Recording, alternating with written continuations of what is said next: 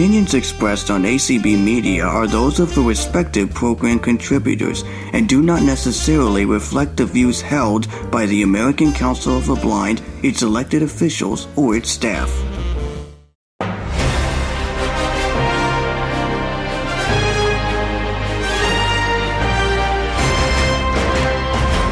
This is Sunday Edition with Anthony Corona. Every week here on ACB Media One that's American Council of the Blind, Media One, and soon after on all your major podcast catchers. Each week, we'll dive into the news, human interest, and discussions about the issues surrounding all of us in and out of the American Council of the Blind community. All right, welcome, welcome, welcome to Sunday Edition. I'm your host, Anthony Corona, and I am currently sitting on a Brightline train in Florida. So I will probably internet issues, even though it's supposed to be high speed internet. Um, so I asked Sheila to shepherd the conversation. And so she'll probably be popping in and out. We're being joined by Tabitha, Kim, and Carl today to talk about the audio description gala on November 14th. Welcome, welcome, welcome. Thanks for having us. Absolutely. Thank you. So, Kim, I'm going to start with you because you are actually going to an audio descript- described performance in a little while. You're not, not going to be able to stay with us. So, how first off, how are you doing? All right, testing. Am I here? Yes. You are. I think Kim is on. Kim mute. is muted, and yeah. Okay. Yeah. All right. Well, then, Tabitha, welcome. Carl, welcome. Let's talk about the audio description gala. Tell us a little bit about what we're to expect this year and um, about our new two fabulous hosts. Disses. well, Tabitha, Tabitha, I am back. So oh. sorry about that, guys. Hi, Kim. I, t- I said this is the travel, you know, the the story of the traveling pants. It's the story of the traveling, you know, show, I think, today with you and me in transit. So my apologies. But uh happy to be here and let's I, we can just well let let me just say and then I'll turn it over to Tabitha to talk about the hosts and that kind of thing and I'll catch us up on the audio description People's Choice Award um finalists because that's an important part of the gala too. But everybody needs to put 7:30 p.m. on Tuesday, November 14th on their calendars because that is the debut time of the 2023 ACB Audio Description Awards Gala. And it's going to be great. Um, I've seen a preliminary clip. I think Carl has, Tabitha absolutely has, and was there, which she'll tell us a bit about and has helped write scripts for a lot of the participants. So she's been absolutely instrumental in making this gala really, really terrific. So thank you, Tabitha, for all of your work on that, because that isn't easy. Um, so yeah. you are you are very welcome. And I think it would be really cool if you would talk a little bit about the well the script writing you did a lot of it and some of it was done right there in the famous studio that the gala was recorded in at 30 Rockefeller Center. So you were doing what we always hear about, you know, on TV that, you know, script writers are writing as as they're filming and running around mm-hmm. and handing up new copies of the scripts and it's that's really true, isn't it? Uh, yes, much to my own surprise. Um, so, um, so as as you know, some people might know by now. Um, I've I've popped up on on Community a couple times, but I joined ACB officially as the um, audio description project coordinator in January. So this is sort of my first, uh, you know, my, my first year with with ADP and all of the different programs and, and initiatives under the ADP umbrella. And of course, one of the, the huge ones is the Audio Description Awards Gala, which was launched in 2021. Um, so I I kind of was just watching in amazement as the the committee um, you know, just just was getting everything done and contacting um, winners and assembling video clips, and then all of a sudden somebody said, "Hey, Tabitha, do you want to be on the production committee?" And I was like, um, sure. and so that meant that I got to contribute to um, to writing little miniature scripts because everything is recorded in advance. So we have the winners, and we are not going to tell you who any of the winners are. So don't even ask. We've been sworn to secrecy and pinky swears over over zoom are just as binding as in-person pinky swears um, so you'll have to to tune in on the 14th to find out the winners but they the winners know that they've won um, uh, receiving an award and um, so they've recorded their their acceptance remarks and then we also have presenters announcing who the recipients of the awards are. And so I, I helped um, the the other members of the production team, Tony Stevens and Joe Strechay, um, create little scripts for the for the presenters. Um, and Kim was one of our presenters, along with um, Barbara Hinske, who is the author of the Guiding Emily series that some people might be familiar with. Um, and uh, so I, th- I, think Barb and Kim had a lovely time. Carl is also presenting, uh, doing a little tribute to Joel Snyder, our um, uh, founder and, and senior consultant for the audio description project. And um, so I, yeah, I just helped kind of write those little scripts. And then um, the hosts, our, our official hosts, Marilee Talkington and Conchita Hernandez, they also have you know multiple scripted remarks and and introductions of of people and things and the people's choice awards which kim will will talk about here in a minute um, and so i went up to new york on october 12th i think it was that we recorded in 30 rockefeller center down the hall from jimmy fallon apparently um, I I go to bed too early. I don't watch these things, but apparently people were really excited about the proximity of Jimmy Fallon's studio. Um, and uh, and Marilee and Conchita met for the first time there on the set, and so they were chatting, getting to know each other while you know having the hair and makeup done. And it turns out they're from the same hometown.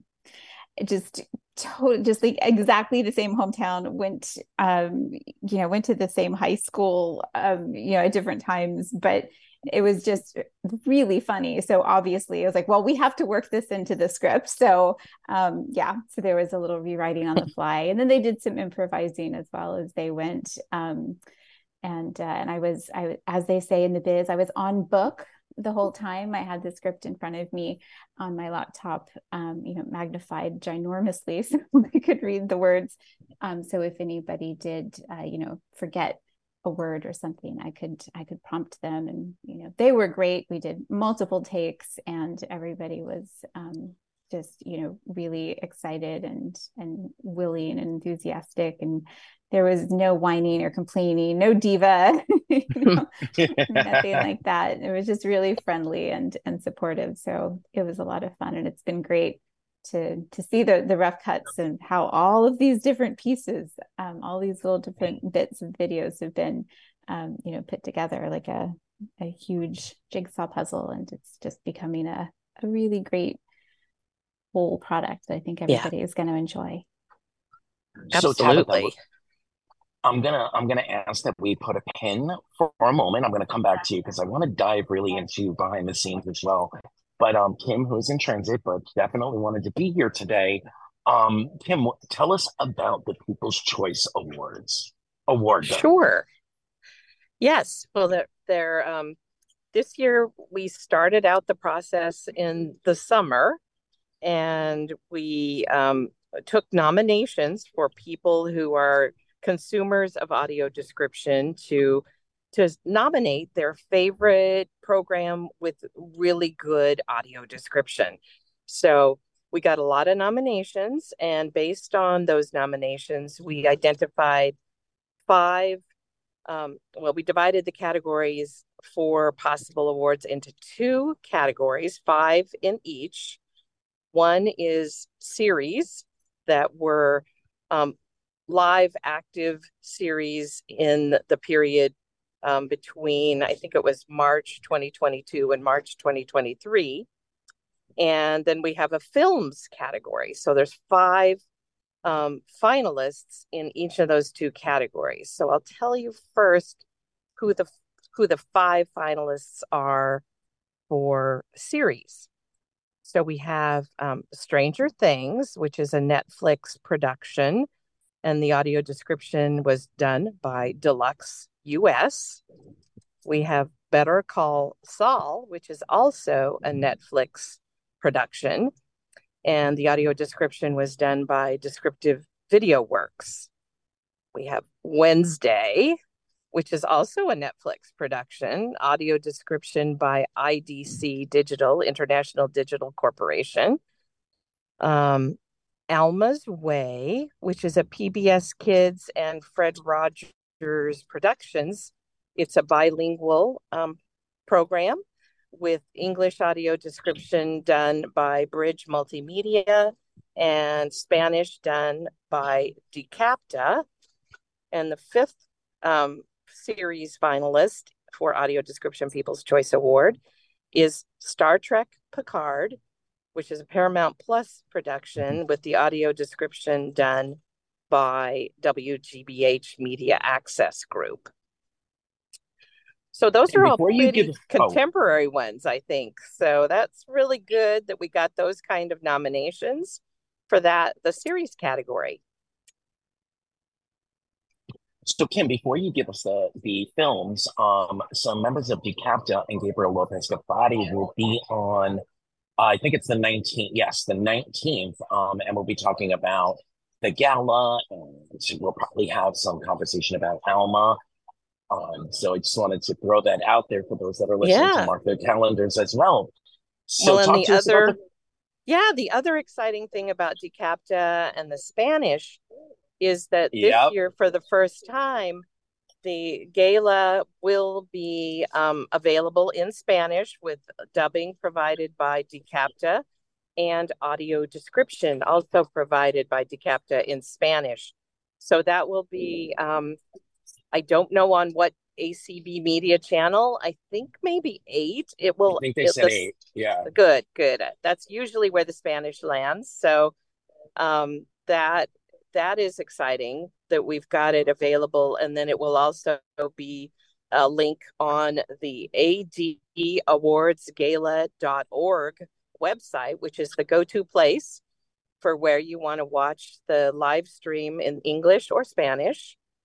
And Carl can capture later and talk a little bit more about, but Peacock will also be carrying the gala with two separate links for the English and the Spanish that people can use if they have a subscription to Peacock. So, so and that's great before news. We, mm-hmm. Before we go into the films, where um, Sunday Edition is also throwing out a challenge to our listeners to bring your friends and family and to experience the gala with you.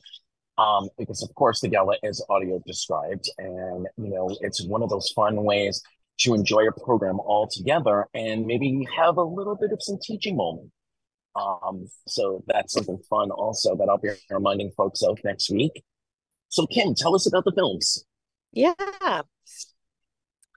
Well, yes, I'm excited about the film category too. So let's see, we have um, Top Gun Maverick, which is a Paramount picture, and the description is provided by Icon, which is a new name in the audio description community. Some of you may not have heard of, but if you saw that film, the description was pretty darn good. So we also have Everything Everywhere All at Once. Um, that is an A24 studio production. A24. With... oh, what did I say? Oh my gosh. A24. 84. Okay. No, it's A24. A24. A- A24 is how they say it. A24. Got it. Um, pardon me. Um, and the the um, description is provided by Deluxe US. We have um, Little Mermaid live action, which is a Walt Disney Studios production. And the description for that is provided by Deluxe US. Um, and then we've got, let's see, um, Flash, Flamin' Hot, excuse me, Flamin' Hot. That's a Hulu Disney Plus production. And the description is done by Descriptive Video Works. Um, Emergency is an Amazon Studios production with the description done by WGBH Media Access Group. So those are the five um, films as well that are going to be um, one film will be a People's Choice Audio Description People's Choice Award winner, and one series will be selected. So we'll have two presentations. And I think you're all going to be pretty excited about the winners of, of those two categories. So that's a really important part of the gala. It allows us to recognize both the studios for having audio description on their productions, but it also gives us a chance to recognize and honor the audio description production companies that are such an mm. important part of the audio description process and to really spotlight their work, which is behind the scenes and doesn't always get a lot of attention and spotlight. So I'm excited about that.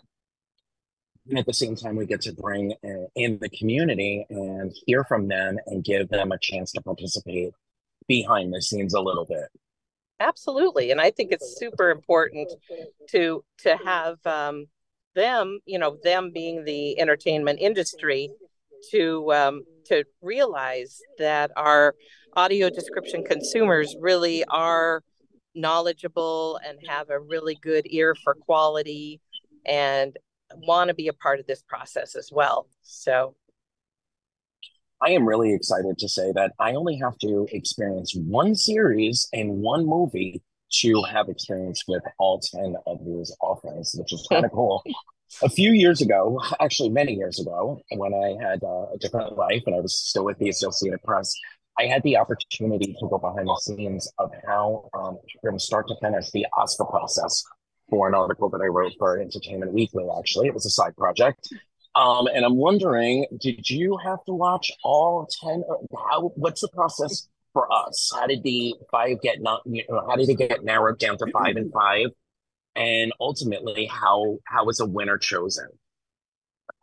So um, I think the the nomination process really was about voting and then you know so we came up with the top 10 finalists and they kind of landed themselves almost naturally i think we had a tie and the audio description awards committee helped break the tie on that one but we um you know the they really did kind of sort out as series and films. Well, so, we we actually did ask people to um to so it was a two part process. Yes, that's um, right. It so first, first we gathered the nominations. We asked people submit one film and one series that you think have exceptional audio description, and then we tallied up.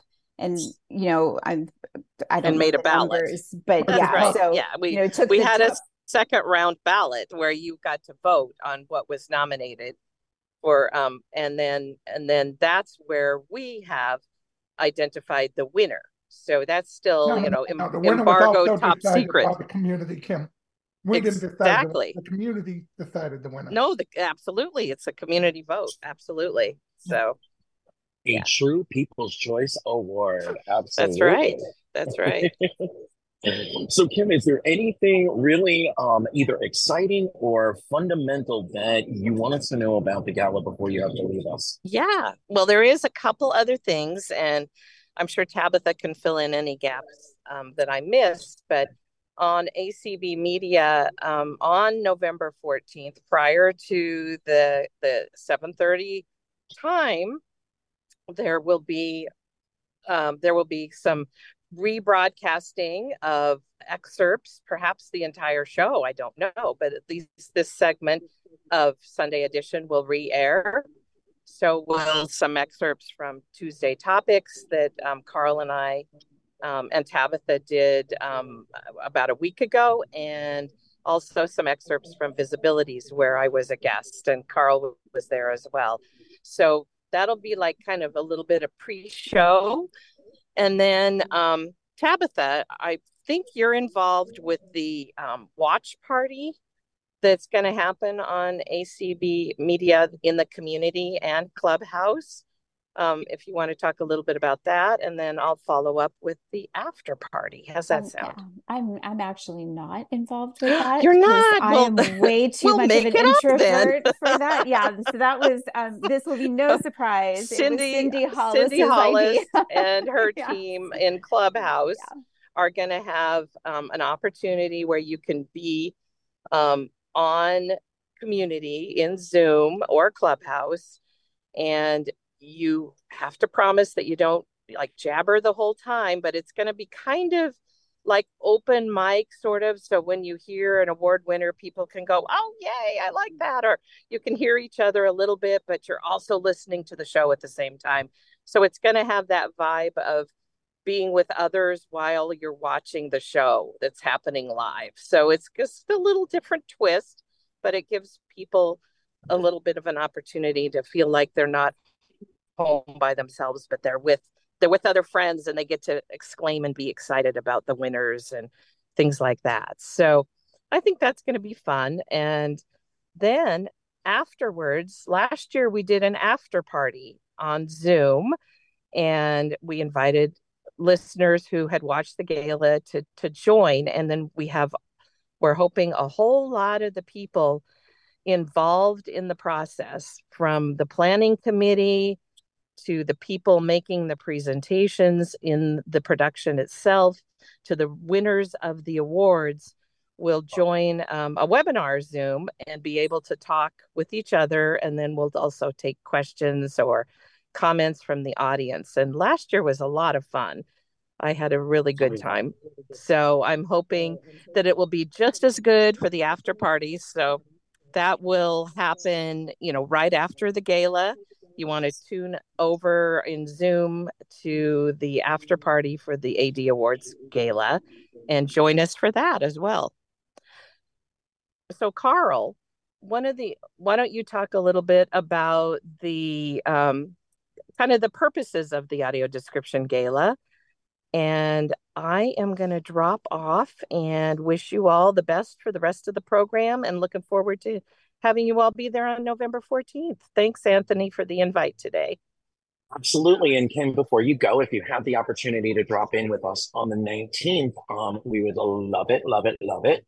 But have a great time today at the show and uh, send me an email. Tell me how it was. I will. Thank you. Bye now. You're welcome. Bye. So, Carl, before we go, um, before we go to the purpose and, and highlights of about the gala, let me just throw the Sunday edition challenge out there now. Um, so, like I said, I'm, I'm encouraging folks to watch with friends and family who may not have experienced audio description much or at all, and maybe have some conversation about it. And what I'm going to do is ask folks to drop a note to Sunday Edition AC at gmail.com and i'm going to pick about five folks to kind of come on and talk about that experience on the 19th so you know the first two thirds of the show will be dedicated to decapta um, and all of that great conversation. And then we will transition over and talk to some folks about that experience. And and i can also let you know that um, we are going to be showing clips from all of the people's choice award nominees during the the program and i think two of those clips we are doing with no video only audio and audio description. So everybody's going to be in the same boat there for a couple minutes. So that could definitely be a teachable moment. Never mind the fact that we couldn't get the video. We're making lemonade carl. But no I, I actually agree because that goes to the purpose of this gala, and I see it as threefold. Well, threefold. One is to recognize the excellent work that's being done in audio description and have the consumers acknowledge the excellent work in the audio description is a three-legged stool voicing writing and editing and we want to honor all aspects of the audio description Two is to create a greater public awareness of audio description beyond the blindness community. We want other in industry to be more aware of audio description, and we want the general public to be aware of audio description. And this is another way of doing that. And third is to also act as a fundraiser. This is also a fundraiser so that we can continue to support the good work that the Audio Description Project does for the American Council of the Blind. And so, so far we have raised over $100,000. And you can also, from generous sponsors such as Disney, Amazon, Sony. Sony came in this year with $25,000. So we have, you know, VITAC, we have many corporate sponsors, but you can also donate individually at adawardgala.org. I just went on the other day and donated some money myself to support the great work the Audio Description Project does. So it, those three areas. One, to recognize the excellent work in audio description. Two, to create a greater awareness of audio description at large. And three, to act as a fundraiser that support the great work that the Audio Description Project does. I also want to, if you don't mind, Anthony, I'd like to just, if we could start at the very beginning and talk about all the places this could be viewed, because I'm not sure that that was done at the beginning of the show. Would that be okay? Sure, absolutely. Okay. So, one, we can view it on ACB Media One, okay, as everybody knows. You can view it, there'll be links to it at the ACB at the award gala at adawardgala.org website. It'll also be on the ACB YouTube channel. You can watch that live. And it'll also be on Peacock for those who have a subscription to Peacock, both available to watch live and after the fact as an archive for about a month. It'll be on Peacock. So it'll be in all those areas and then eventually available as a podcast too. So it'll be available on multiple streaming platforms. And for our Spanish members, it'll be available on ACB. It'll be on ACB Media 8, 8, and there'll be a stream um dedicated on Peacock as well. Do you know if there'll be an archive version of it as well? Yeah, I believe it'll be on the adawardgala.org website. Yeah. Okay, awesome. All right. So, um, Tabitha, can we play with you for a little bit? That's why I'm here. uh oh, am I still here? Yes, you are. Okay. Well, you were.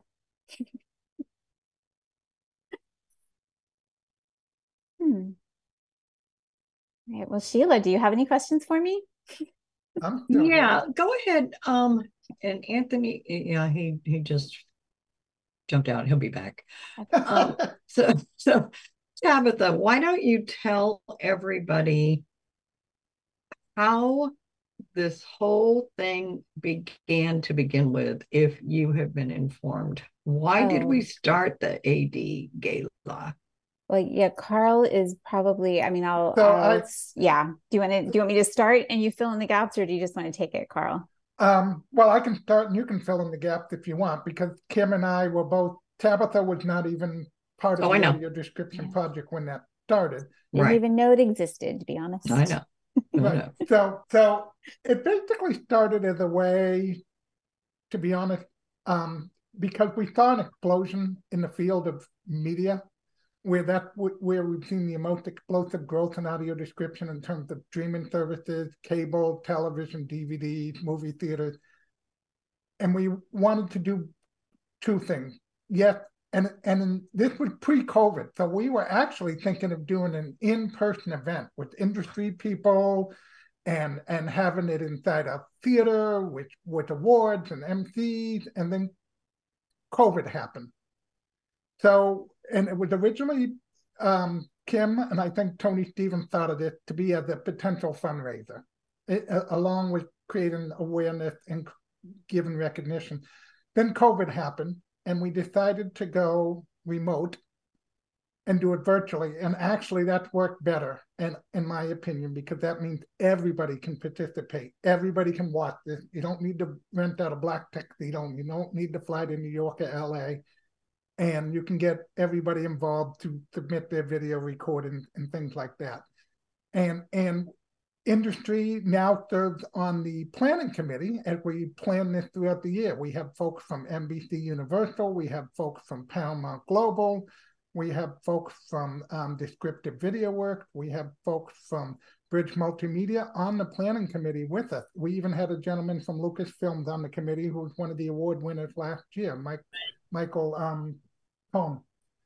And and so we so not only have having it virtually work, we've got industry to be a part of this planning committee and be with us along the way on how to make a better audio description of awards gala. And then having Tabitha on, which her her has made it even better this year because she has a background in writing and how to tell a story. And she's able to put all the pieces together to tell a story and and and and put together a cohesive award gala. So Tabitha, is there anything that I missed? Um no, I think that was pretty complete. Although I can't really take credit for putting this story together because our producer, Doug Roland, um, is the one who kind of came up with the run of show and, and that sort of thing. And yeah, he does and, a fabulous job. Yeah. yeah. And Doug Roland was a the producer is the producer from California who actually won was nominated for an Academy Award for producing a story about a deaf-blind individual a few years ago called "Sense the Wind." I think it's called "Sense the Wind." I hope um, something, and he is actually an award, Academy Award nominated producer and director. So we're thrilled to have him help us put our product together. And this product will be open audio described so that nobody has to turn on audio description. And everybody, regardless of how you watch this or how you view this, will be seeing it with audio description. Anthony Which has been able to return. Thank you so much, which I think is so great. So, um, point of personal privilege, Tabitha, I just have to tell you, your voice sounds exactly like one of my favorite soap opera stars, um, Miss Rebecca Herbst from General Hospital. She plays Elizabeth, if you ever want to check it out. Um, but talk to us a little bit about the evolution. Um, the second year added some exciting features. Um, a our audio describer uh, jumped up into a the co-host role and this year we have some industry participation as far as the hosts are concerned. But what other um, what other um, new and exciting changes? And talk about the evolution of the gala. Uh, that's another Carl question. It's all new to me. is, um, yeah, I, I, will say that um, we did get a little creative this year because we had you know, we were putting this together throughout the actors strike. So we were not able to contact and ask actors to come and present mm. awards or, you know, provide sort of supportive testimonials um, which I know had been part of the show last year because I did watch the show, um, listen to the show last year because I was interviewing for this job, and um, I saw this come up on you know the community schedule, and I was like, oh well, if I if I'm interviewing for this job, I should probably pay attention to to what the ADP is doing. Um, so I I tuned in, and um, so this year, you know, we we weren't able to get uh, you know uh, you know, who, yeah, yeah, and we feel so very, we feel so very much for the writers and actors who had to yes. strike to to yes. get some fairness do do we mention it at all on the gala? Um, we don't because we you know we were recording last month and we didn't really know what the situation would like, be. Really... Um, yeah, and you know we and of course we are working with people throughout the the process. You know we're we're working with network executives and production studios and actors. Um, so you know we definitely want them to all uh, you know play nice and um, and be fairly treated. Um, so we definitely support that. Um, but it, you know, it it it did sort of give us, I guess, a little room to to be, you know, I, I mean, I don't really love the phrase, but you know, think outside the box, and you know, like, well, we can't just default to to actors. Um, so who who else can we get? Um, so you know, we do have some some recognizable Hollywood names. We have Shawn Levy, who was the director and um, I think uh, a producer of the recent, as long as, as well as the writer. Oh, and was he the screenwriter as well? I didn't know that. Um, of uh, All the Light We Cannot See, which is um, on Netflix. I, I think right now. I think it, it um, went live mm-hmm. a couple days ago. Um, so so he he came on and talked a little bit about that. Uh, but then we also have, like I said, you know, we have Barbara Hinskes, we have um, writers. We also have Andrew Leland, who wrote The Country of the Blind. Uh, we have our our own, our very own um, benefits of audio description and education essay contest grand prize winner. Um, Yay! I know, I love her. so she's on there. We've got uh, we've got Paralympians. We have two Paralympians actually. Um, so you know, we just thought of, the Academy picture of Motion Pictures for the Academy yeah, Award. Yeah, um, yeah, we've got a, a, nice testimonial from the Academy of, of, of Motion Pictures, the people who do the Oscars. Um, you know, reiterating their commitment to accessibility and audio description. So I think I think people will still be kind of you know surprised and excited by the guests but you know we we did kind of cast a wider net we've got some musicians um so yeah so i think that was kind of um you know a, a positive challenge this Anthony, year. I would say that the most the biggest thing in the evolution is the people choice. The first year we didn't have one the second year we had one but it was kind of done hybrid style between those of us on the planning committee doing some nominating and then some from the people choice. This year it was fully 100% the people choice from the consumer so that's been the biggest evolution I would think that we are including the input of the consumers. The other thing is some of the categories are a little broader this year in terms of uh, you'll see when you see who the award winners are. It isn't strictly like Netflix and Amazon and Paramount. There are some smaller folks and some folks that are um, beyond the normal definition of media, which so we're we're we're looking at other people to do audio description too. So that the we've expanded who the awards go to. So I think it it it's more um it's more broad minded and and includes the people more. You know what I loved about last year is that you know the companies and, and entities that were nominated and you know did not walk away with the recognition. A lot of them on social media and in other places congratulated those that did and, and talked about we love that phrase. It's just it's an honor just to be nominated. Um, and, and, so there was a, a lot of good-hearted um, post media about it.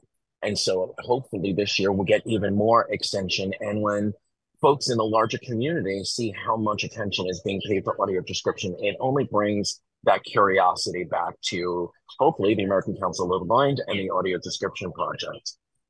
Um, before, at some point a little bit later on, Carl, I do want you to talk about the website and, and some of the changes that have been uh, happening lately.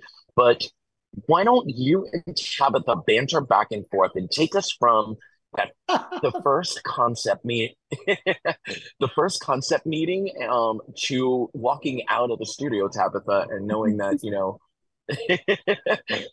you know, I, all of that. So, so the first Carl, you want to start?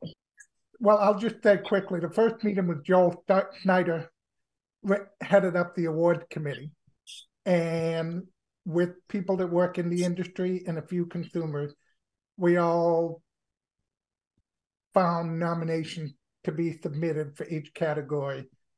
Um, so, for instance, the Tabitha, name some of the categories of the awards. Okay, but don't don't don't give examples. I don't want you to no, no, no. I accidentally say, give I away won't winners. say what who won the award. Um, okay.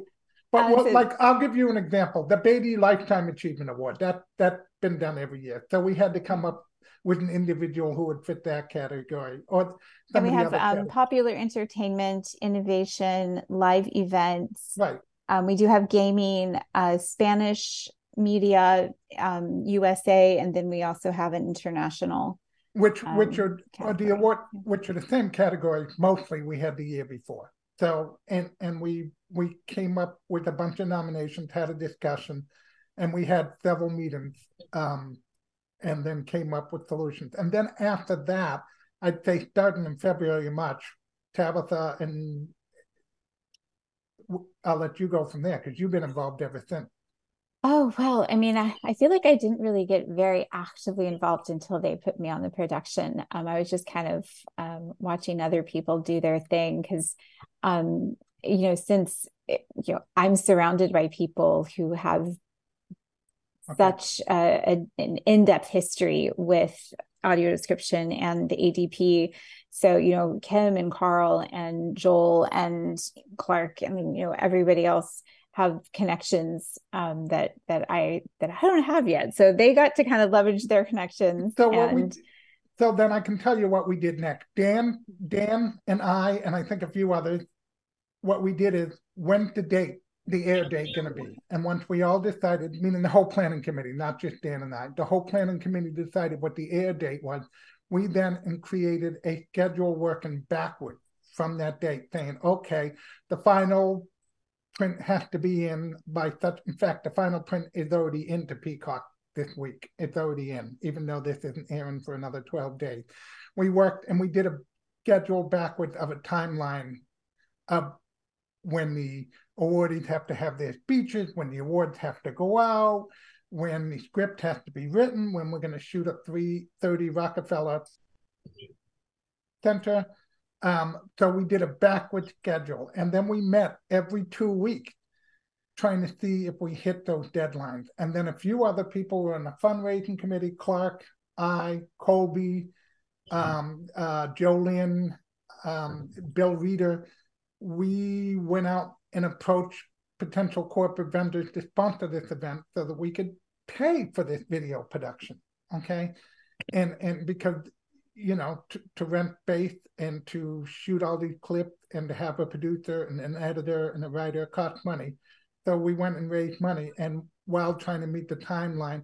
And every two weeks we met, it was a combination of Tabitha, Kim, Dan, Clark, uh, uh, Kelly, who you all know, from, who used to be, and then a number of industry people Laurie from NBC Universal, um, um, Mark Tort from Paramount Global, Mark Cohn from Lucasfilms, um, an individual from Bridge Multimedia.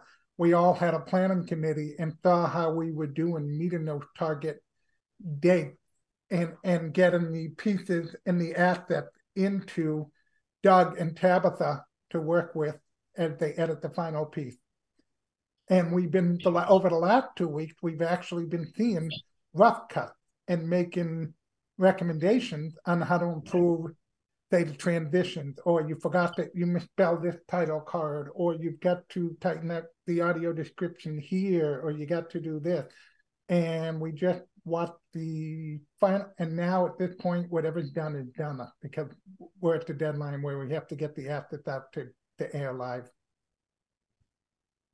So one thing I know from you know working adjacent to the industry, the entertainment industry for a long time is getting a, a, bunch of different industry players together and meeting deadlines can be very very challenging.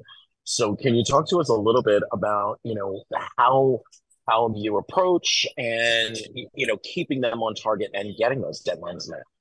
I think that's more Tabitha than me.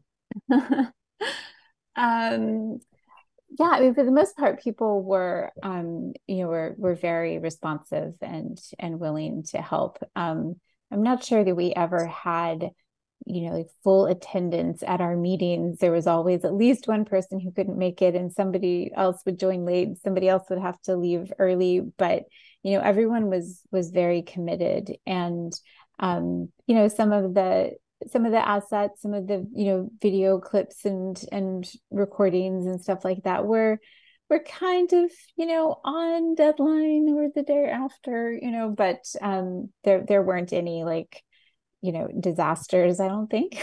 We thought oh my gosh we just can't get a response from these people.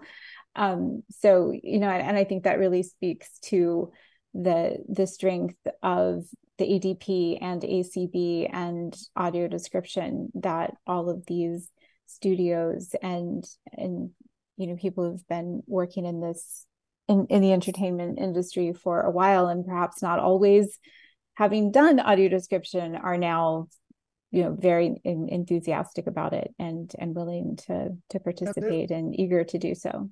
And this gala was the least stress free. I'm not saying they weren't stressful moments because they were, but this was the least stress free out of the three galas we put together because we had put together, Dan and others had put together an incredible timeline to hit. We knew what targets we would have to hit on such a such a date.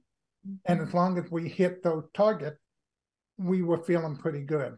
Um, so this was where in years past we were learning, we didn't know what we were doing. This is our third one. We kind of now have an idea of what we're doing and how to approach it.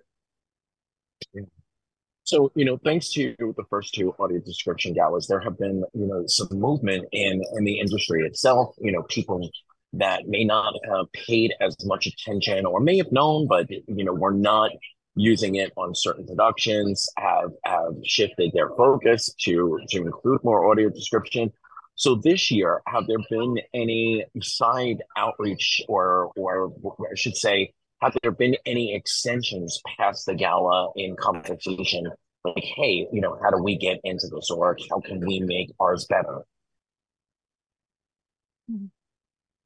I, I don't, Carl, I don't know if if we have seen an increase in audio description. For instance, NBC just came out saying they're now going to produce 100% of their prime time programming with audio description. CBS is, is already doing this. So we have at least two networks. And actually, if you look at all networks, all nine networks are doing well beyond what's required under the CVAA. I think we have seen more of an increase in the use of blind consultants in the creation of audio description. IDC last, you know, does a lot, and others, Netflix is doing some now. So I think we've seen an increase by us saying in the audio description gala, this is for and blind blind consumers. I think we've seen more of an increase in the participation of, of blind professionals being involved in the whole process from the writing to the editing to the voicing. So I, I don't know that we've seen so yes, there's always things we're doing behind the scenes, and and part of it is because of the audio description gala, but part of it is also because of the outreach and the communication between industry and the audio description project. So for folks that are listening out there on ACB Media, um, a little bit into the second hour, we'll start opening it up for questions and comments. So if you want to join us, grab that Zoom link off of the um, the weekend schedule that is sent out. Um, and any Sunday edition link is it's always the same. So if you have an old one, just pop up and and join us until three o'clock. Yes. Oh, okay. I thought it was going till two. Okay. so Tabitha, back to you. Mm-hmm. Um, I'm hoping that you won't mind giving us sort of a inch by inch uh, behind the scenes experience from you know going into the studio what does the studio feel like what you know what did you learn what did you learn and and how did you feel what but definitely what does the studio look and feel like? Make, paint that picture for us please. Ooh, okay. Um so i will so it was my my first time. Um i'd been in some you know sort of like student uh you know at universities black boxes um but this was um a lot a lot bigger. I also am told that the process was a lot smoother um because they seemed to be getting used to us. Um you know so we had to you know obviously there's security so we had to, to get checked in and get our little passes which um, are very it's just like a piece of paper with a little you know clip on badge. It's not even like a plastic coated thing that you get at conventions but i kept mine anyway. It's my souvenir. Um, and and it was nice because i mean it's it's a huge building lots of studios so we had our own uh, you know personal guide uh, taking us up. And um, we had uh, you know, a green room. I I am colorblind, but I I don't think that it was actually green. Um, and it was small. It was very just a small room. There was a window and a, a couple chairs, and there was a little teeny tiny kitchenette around the corner um, where we could uh, make tea. Or um, I don't think any. I don't know if there was coffee. I'm a tea drinker, so I didn't pay attention. But there were no M and M's. That was my big disappointment because you know I've I've heard all the stories about the rock stars and the in the green room being persnickety about what color their M&Ms are. So there were no M&Ms, but that's okay. Um, so, you know, I, I, well, Conchita and I um, both stayed in the same hotel the night before. So we met up in the lobby and walked over um, to to 30 Rock together and met Doug, the producer, and Dorothy, who did hair and makeup. And um, uh, and so you know she was uh, she was in charge of, of of getting the the hosts ready for camera work and yeah, the hosts had each brought, I think, four or five different dresses um, to to choose from to make sure that you know they weren't in colors that would clash or look weird on camera. Um, so there was a little, you know, wardrobe consultation, and I was just kind of sitting there feeling very relieved that I did not have to fuss with any of that. I was just kind of relaxing and, um, you know, review, making sure that I had my copy of the script in order. Um, it took a little bit of time for all of the tech side of things to get in order. They, um, so I I had assumed, and I guess this is what I learned back in like you know the the 90s or something when the you know that you have just like a green screen and there's not actually an image behind you and um, that image is put in later. But um, at least in this case that wasn't true. They they had sort of these huge huge monitors and we had you know like the awards gala logo on there and and stuff like that. So they had to get all of that loaded and they were using um, multiple cameras and cameras that moved and across the room um, so they had to get all of those things set up and coordinated. I know it was fancy. like, it wasn't like um, you know, uh, you know, just just one camera and you just talk into it. It was it was pretty elaborate. Um, so they found a little stool for me in the corner out of the way, and I perched on my stool with my laptop and um uh, you know, and I was lucky because I didn't have any of the lights shining on me because I know that those lights can get really warm. Um, but yes. I was, you know, in the the shade over on the side, and um, and then we uh, we started with Conchita, and she had a a bunch of little short introductions to do, and um, so yeah, I was just there in case she she you know dropped a line or something like that because um you know, it's kind of nerve wracking. Like, I don't know how they did it. Um, you know, just kind of doing the same thing over and over again. And um, they they played off of each other really well. So Marilee had a slightly later call time, and um, so then she got her hair and makeup done. And like I said, they they were chatting, discovered they were from the same hometown. Um, we were going over some of the the, the script together, um, and you know, and, and I had told them, you know, we we the production team wrote the scripts together, but you know, we don't have to say them. So I told Marilee and Conchita, you know, I want you guys to be comfortable. So if we're putting words in your mouth that just sound really weird, tell me. And um, you know, we we can do some rewriting here to to make sure that you don't feel just, you know, like uncomfortable and, and unhappy. we want this to be fun. So we did a little uh, you know, wordsmithing there on the fly, and um, and then it was really fun when they both were um, were on set together and just really playing off of each other. And um, I think there are a couple little little bits. I, I, don't want to spoil anything, but I think there are a couple little bits that will will make people laugh. Um, and and you can tell like they really were having fun. You know, they're they're laughing, they're joking. Um, there was a, a, fair amount of, of improv going on, um, and uh, so we just kind of you know, kept going. We worked through lunch. Our studio time was from 10 a.m. until 2. Um, but, you know, it took a little time to get all the tech set up. So I don't think we actually got in there until a little after 11. And they did let us stay a little bit later to, to make up for that. Um, so I was about ready to collapse by the end just because I was hungry and I hadn't even been working that hard. So I don't know how Conchita and Marilee were still standing up. But um, Marilee and I went out for, uh, for lunch after, went to a Cuban place. I had some empanadas. They were so good. Um, so all in all, it was oh, it was a oh, great day in New York. so for some of our listeners who may not be familiar with Marilee and Conchita, can you tell us a little bit about them? Yeah, um, I to be honest, I uh, well, I've I've got to know uh, you know about them. I've heard their names since I've been part of the the ADP. Um, Marilee Talkington is an actress and a, or sorry, an actor. Um, and uh, I think also writer, director, producer. She kind of does everything. Uh, she's also a teacher. She started um, oh, what's the name of it? I think it's the Access Acting Academy uh, to help teach um, acting to to aspiring actors who are blind or have low vision. Um, she is legally blind herself, and she has appeared yep. in um, in television shows. Um, she's been on Broadway. She just recently, a couple months ago, was in um, Camelot at Lincoln Center Theater, um, which you know is is part of the the Broadway world. Um, so that that was really exciting. Um, and uh, yeah, I, I, was a little starstruck there because I'm a my first master's is in theater, so I was just like, oh gosh, she's been on Broadway. um, but she was so nice and and very warm and just a, a really great spirit.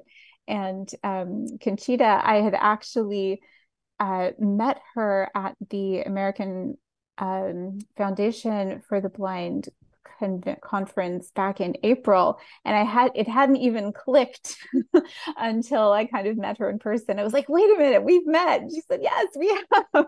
like, okay, um, and uh, she's also um, an, an, activist, and she works um, in Maryland, and um, also has uh, you know a, a teaching education um, lean to you know to her career.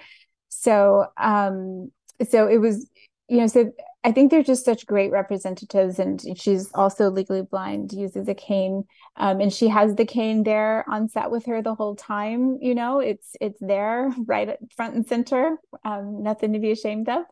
Um, so it was just yeah. So it was just really great to to be with people who are so, um, you know, confident and accomplished, and you know, so invested in accessibility and inclusion and um, you know i think that the whole sort of aura that they brought to it was just very open and welcoming and encouraging. I think that really shows through um, you know in throughout the show itself.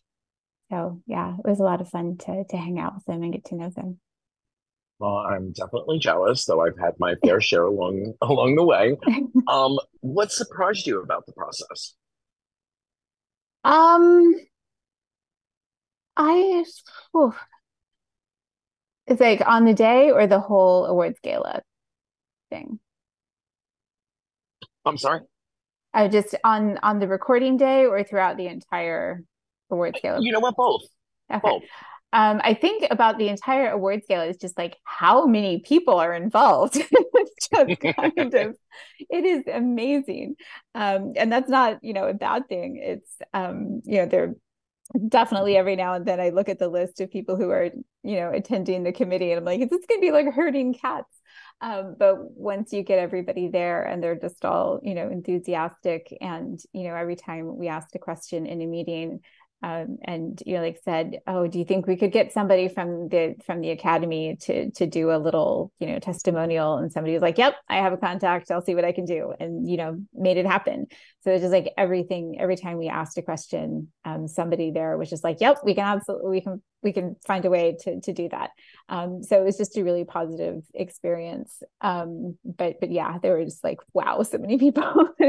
I was putting together the end credits for for the video, and it was just like oh my goodness, look at all these people.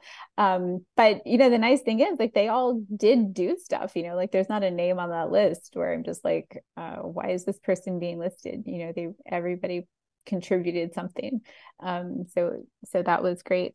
Um, but on, on the recording day, um, I don't know because uh, I I have a, a, smidgen of of a theater and and background, and one of my brothers was a a starving film student in New York years ago, and so I was in a bunch of his student films.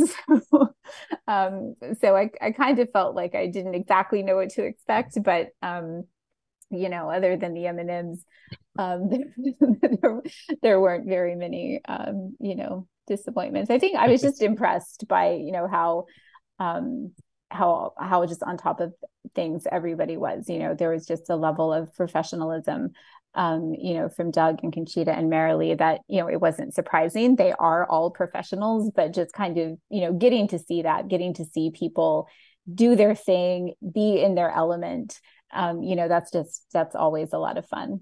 Um, and I and, and, Doug was great. He was um, he was very calm. I think towards the end, I was starting to get a little anxious because I knew that we were running out of time. Um, that you know we didn't have like all day in the studio, but you know Doug and Marilee are just like, yeah, all right, we'll do it again. And it's like, wow, they're they're good. Nerves of steel. so, um, sidebar question.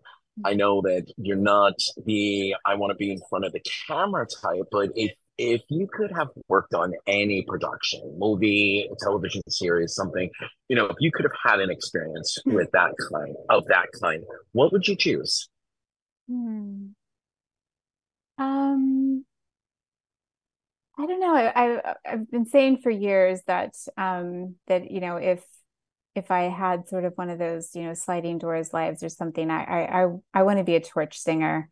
I just want to, you know, be draped over piano singing about the man, the one who got away, and um, you know, just uh, those great standards, Tin Pan Alley and stuff like that. So I think that if I'd ever had a film experience, I I would have wanted to be like you know, another Ginger Rogers or, or, you know, Judy Garland or something and just tap dancing my heart out and stopping to sing and without, you know, having to catch my breath. just, uh, yeah. So very unrealistic, I but I love it. I love it. I love it. Um, Bryn, Sheila, uh, Lucy, do any of you have questions for Tabitha about the process or, or, or about Tabitha herself? or Carl, don't forget Carl. well, I'm going to get to Carl in a moment. Oh, okay. okay. All right. I don't want to be a limelight hog here. We don't uh, have any hands at this time. Uh, do you have a? Do you personally have a question? What was it like, just personally being in Thirty Rock? I mean, what was the? Did did you? Were you in awe? Did you just? You know, no big deal. What did you feel, Tabitha? Um, it, I will say that it, it, I kind of got, um, so, you know, I haven't spent a lot of time on a set and I only did, you know, a year or so, you know, I did my first master's in theater, which was a year in London, um, studying at King's College London and the Royal Academy of Dramatic Art. So it was, you know, stage work. And I, I've never been in like an actual, you know, full public production outside of, you know, like university or something. But um but you know once theater is is in your blood it's just kind of there and yeah. so it I actually did have a moment where I was sitting there. Um, I think it was when Marilee first came on set when it was her turn to do some stuff, and and um, she you know stopped to chat with me, and and I said, you know, oh by the way, don't worry, I'm on book. And then I just said, oh, I haven't said that for years. It, it felt so good to just kind of use the little theater logo, you know, slang and and, and lingo there. Um, and um, so so I did kind of feel nostalgic in a way, like I, you know, was getting to to do something that I, I hadn't really thought about or you know and i was it was never something i pursued professionally but i you know i still just have a deep deep love for it. And um, so yeah so just kind of getting to to be around that um, that that atmosphere was yeah it was fun. And there there was a moment actually where i was just kind of like i wonder if i could ask if i could host next year. Nice. I have been on dozens and dozens of television i know it's carl is so experienced. Well no not for a long time. My previous career before you know I do what I do now for a living. I was a production assistant and production coordinator, both in Hollywood and then here in Boston, and then I went on to marketing at WGBH. But I am jealous of Tabitha only because every time I walked onto a set, I felt like it was Christmas Day every mm-hmm. single time. That excitement of of just being mm-hmm. there, even if you were behind the camera, mm-hmm. and um, I would have loved to seen how they do it now technologically because she's right. Mm-hmm. Back when I did it, we did do green screens, and now, now or blue screens, and now they're doing. It sounds like monitors with image backgrounds behind mm-hmm. you. Yeah. And they probably did all robotic cameras, right? Where they were all controlled from one person in a, in a um, on a laptop, right? I think so. I actually didn't. I didn't ask, and I couldn't see um, because of the the lighting. Um, I couldn't get a real. I mean, my eyes aren't that great, obviously. Anyway, um, also legally blind. Um, but I, I do know at one point they were like, you know, calling somebody in a different room to change Yeah. to, to change something, you know. Yeah. so yeah. So they're in in a the- they're in a control booth. Yeah, but but it's different. We used when I started, we had men at the cameras, and they would just switch, be- and the men at the cameras had the headsets on, and they would listen to what the director would say, zoom in on there, and then inside Yeah. the control room they would manually switch. Now it's all robotic. Absolutely. What was it like Carl- meeting Joe, Tabitha? Oh, I didn't um like in um just um Joe Strechay. He Uh-huh. wasn't there. Oh, he wasn't there. yeah, he wasn't there in person. Um, he was on the Oh, okay. production team, so I, I did get to chat with him a lot. Um, and he, was- he was so much fun. He's the nicest guy. And, He's a cool um, guy. Yeah, yeah. I was the only um production. Well, I mean, Doug obviously, but um, I was the only one who could make it there in person. So, Yeah, with Tabitha, Doug, the hairdresser, and the two talents. mhm. So, Carl, I think you know, not by age, but but by you know, i- involvement, so to speak. We could call Joel our granddaddy of audio description, and you and Kim would most definitely be Mama and Papa. So, you know, seeing seeing the gala in its third year, and and the you know the awareness that it's brought, and hopefully the funds you know that will continue to come what is you know that that we're we're about to air the third one what does that all mean and feel for you i wish kim was here to share her perspective as well but what how does that feel personally Well, one, it means that we've gotten a greater acceptance of what audio description is from where we first started the audio description project 13 years ago, when we only had it on PBS and maybe CBS because they ignored the fact that the mandate was killed and they said they had a commitment to do it. So I think it was basically PBS and CBS doing it in some theater. Now, now we have dozens of people on cable and TV doing it. We have many streaming services doing it voluntarily. We have almost every single major motion picture in the theater audio described. In Boston, we have, there is no weekend that doesn't go by. I can't choose at least one performance to go to with audio description. Um, so, so, you know, it, it, we are now at a point where there's greater acceptance of audio description. And I think we've gone from saying it's nice to have to it is our right to have. yeah Okay. I think that's the most important thing. We not only want it, but we expect it. Okay. And that that I and and we not only expect it, but we want it to be good. We want it to be quality audio description. So for years we were fighting for quantity audio description, and we still need more quantity, don't get me wrong. But now we're at a point where we're discussing what makes for quality audio description. Yes, you need you need good writing. You need, you know, it it it's all those things and more. and the gala also helps um i don't want to say legitimize what's a good word um it, it- brings the awareness to the folks that produce it that you know from from the describers themselves to the writers to the quality control to the process. There's such you know so much more awareness. The industry is paying attention. And you know i've told this story many times. My sister uses audio description because she's a busy mom and needs to multitask and doesn't want to miss certain things on her favorite television shows. Um, and so she's a she's a consumer of audio description, which is like a secondary benefit, and, Right. but also at the same time, you know, it's it's an awareness level thing. Um, and the back catalog, I, I'm sure that there's probably a different word for it. I know that's that's a musical term, but there's so much back catalog that's being reintroduced with audio description, and that's great as well. And I think a lot of that, yeah, that one thing. And I think some of that has to do with the writer's strike and the actor's strike too. So they still need to maintain providing a certain amount of content. But they've also gone back and look at their shows.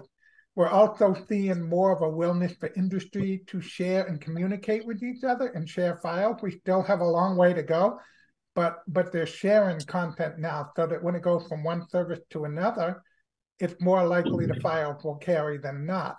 Um, Yes. We're even seeing a bit of a competition. Last year during the People's Choice Award, there were two sci-fi titles that were neck and neck. Uh, Picard, and I think the other one was Star Trek. I can't remember which Star Trek it was, but one of the Star Trek shows. And CBS and Lucasfilm were having a bit of a social media war. Don't let the other sci-fi show win. You know, I mean, and those were two global international companies fighting for the bragging right to having quality audio description. So that was kind of cool. So um, we're seeing more of an awareness, and it's my hope that we also look. And you mentioned a little bit about your sister watching audio description. I would like to see this used for, say, people on the spectrum, for people who are elderly who can't uh-huh. have um, may have a little may need a little help focusing. I think audio description can be used for many many things. Um, so so we're just trying to create more public awareness and more expansion, and hopefully this will lead to even helping the passage of the new CVTA, which we just introduced with Senator Markey, asking for 100% of audio description on television, because that needs to be reauthorized if we want more audio description. So it it it's a small piece of the pie to the overall work that the audio description project is trying to do. Absolutely. I'm going to share another personal story for a moment. Um, my sister and I love the movie Heartbreakers. Um, I, and Sigourney Weaver and Jennifer Love Hewitt. Uh, great movie if, if nobody's listened to it, nobody's ever listened to it. Um, and you know, we've watched it hundreds of times. And the first time we watched it with audio description, my sister's like, "Oh my god, she, it, there's a part where she slips a waiter a bribe to pretend that she's actually, or to you know, carry the deception that she's a Russian woman. Um, and, and it happens so fast. I had I had caught it in, in, watching it. My sister had never actually caught that that moment, and she's like, "Oh my god, that's what that is." I'm like, "Yeah, she she slipped him a hundred dollar bill in the hand." So it's you know it's it's it's it's definitely something that um, and again, I'll go back to the Sunday edition challenge in a little while, but that, you know, it, it can also bring us together a little bit more in a way that's a little that's more inclusive for everyone. Well, um, but culturally too, right? Yeah, yeah, that's what I mean. Yeah, and this is this is actually in the I'm sorry, I have to excuse myself. My second master's is in international relations, and so I did try to kind of bring in disability rights whenever I could. And so the UN has the Convention on the Rights of Persons with Disabilities. And one of the, the elements that they highlight as being key to inclusion is social.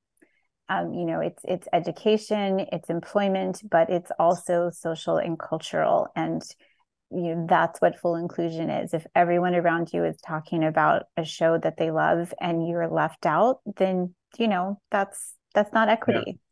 Um, so so it's very important to have access to to the same sort of cultural and social touch points that that everyone else has. Yeah, like right now, everybody's going to go back and watch the, the show Friends because of the recent death of Matthew oh. Perry. You know, and and that was part of a cultural phenomenon mm-hmm. yeah. several years ago, and now people can watch that with audio description on Max.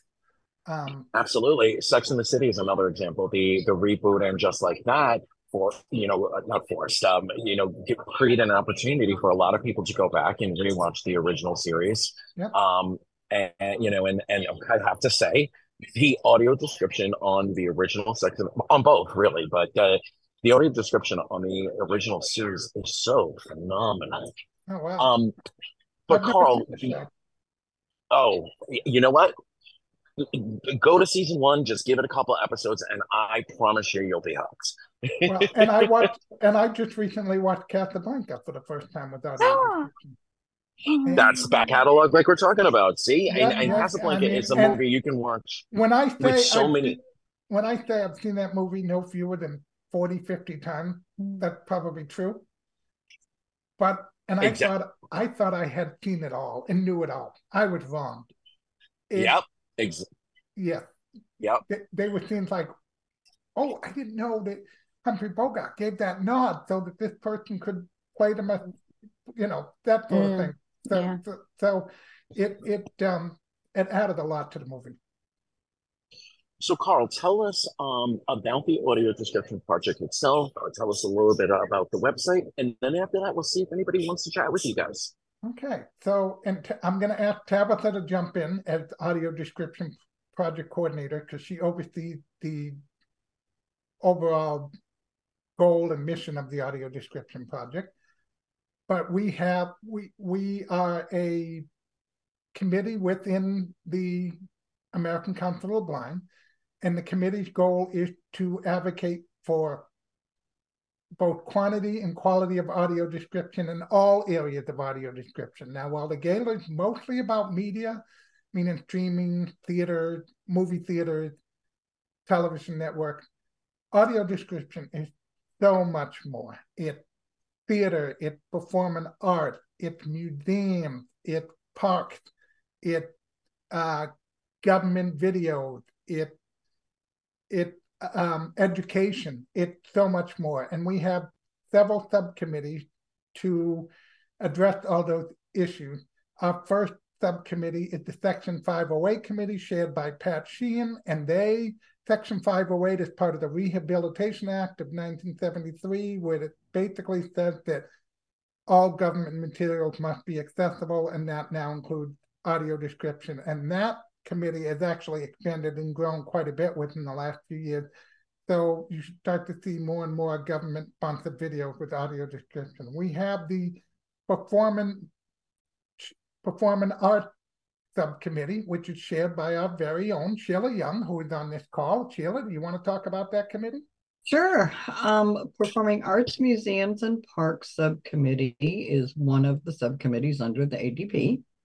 And our committee oversees performing arts, as it says, the live theater. It also does museums such as the Wright Brothers and uh, Holocaust of Houston. And uh, I mean, there's just more, the White House, the you name it. And then national parks, which we work with very closely with the Unit D project, the UniDescription project, which is done with um, uh-huh, rangers from the different parks, and we help the blind community help them describe their brochures, and that's with Dr. Brett Oppegaard out of Hawaii, and it's a wonderful program. But so that's what our subcommittee covers. Then we have the award committee, which not to be confused with the award gala, which we're doing next week in a week and a half. This is the ADP award committee, which looked at the areas outside of media where the awards are announced at our annual convention in July. And we look at theater, we look at museums, we look at research, um, international, and things like that. And that committee uh, is chaired by Jeff Tom. Then we have the convention committee, which is chaired by Kim Charlton, which create the materials and content where we have sessions at the annual convention in July. And and every year we have a different session on a on different aspects of audio description with people that actually work in the field of audio description. And that's always a lot of fun. We also have the Beatty Committee, which I'm going to let Tabitha tell about. Um, I, I know Carl knows this is uh, one of my favorite committees. so, uh, stands for Benefits of Audio Description in Education. And it is an essay contest for young people ages 7 to 21. Um, we have four different categories, so we don't have seven year olds competing against 21 year olds, don't worry. Um, and uh, what we ask the students to do is access a uh, a film or a TV show with audio description. Um, we try to steer them towards um, the the catalog um, held by the Described and Captioned Media Program (DCMP), who are our partners, um, our co-sponsors in the the Beatty essay contest, and um, so they, you know, they they watch, listen to something of of their choice, and then they write a little essay and I mean we are talking like I don't know three four hundred words, pretty short. Um, but they they provide a little critique of of the audio description, so not um, not the film or or you know video TV show um, itself, but the audio description and kind of assessing how the audio description enhanced their their you know experience or you know hopefully did not detract from it but you know they're they can be honest. Um and and so you know again like this is my first year. Um so you know just reading those essays when they came in in the spring um it was it was so much fun just to see uh you know the the engagement from from these from these students. And i think you know one thing that I, I really noticed and loved and we've kind of you know we've been talking about this the power of of inclusion and of um you know just sort of expecting that that yeah stuff is going to be audio described and you know so many of them talked about that in their essays like how great it was to yeah. be able to understand what their peers their sighted peers were were watching. And and also just you know a couple of them did say you know why why isn't there more? Why isn't everything audio described why do i have to go to a special place and a special collection yeah. in order to get this why isn't it just everywhere and and i just you know i don't have a good answer for them you know just like okay well, you know we're working on it um but but it was just it's so great to kind of see them doing some of that self advocacy um, you know, just starting starting so young to kind of speak up and say, "Hey, I want this access. I want this inclusion." Um, but but yeah, I just I really I I love the Beatty contest. So we um, the committee works to um, you know to to publicize it, get the word out, um, to uh, you know to get as many entries as we can. Um, I've I've set rather a lofty goal. I want I think like 70 entries this year. So if anyone out there is listening and you know a, a, a teacher or a student, um, you know, spread the word for me, help me meet my goal. um, and then um, you know then we read the essays and you know have the the tough decision of choosing. Um, I think we have first, second, and third place winners in each category, and then a grand prize winner. Um, so yeah, and that committee and we're huge fans. Oh, I'm sorry. I'm no, uh, we're ahead. huge fans here on Sunday Edition. We've had Jason several times. Mm. We've had Alan Beatty winners, yeah. um, and so we promote it as well, and and and definitely reach out. Go ahead, Carl. I was just say that committee is shared by Susan Glass and myself. Yes. Yes. And then I think we only have one committee left, subcommittee left, unless I forgot any others uh, the media subcommittee, which I coach, I chair, and that has to do with basically theater, um, theatrical cinema, I should say, not theater, not live theater, cinema, streaming services, network, cable, DVD, streaming services, and I would, and and that made up of a lot of people. I would say the most exciting thing we've seen in the last couple of months on that committee is we're seeing websites and streaming services we never necessarily heard of now starting to offer audio description.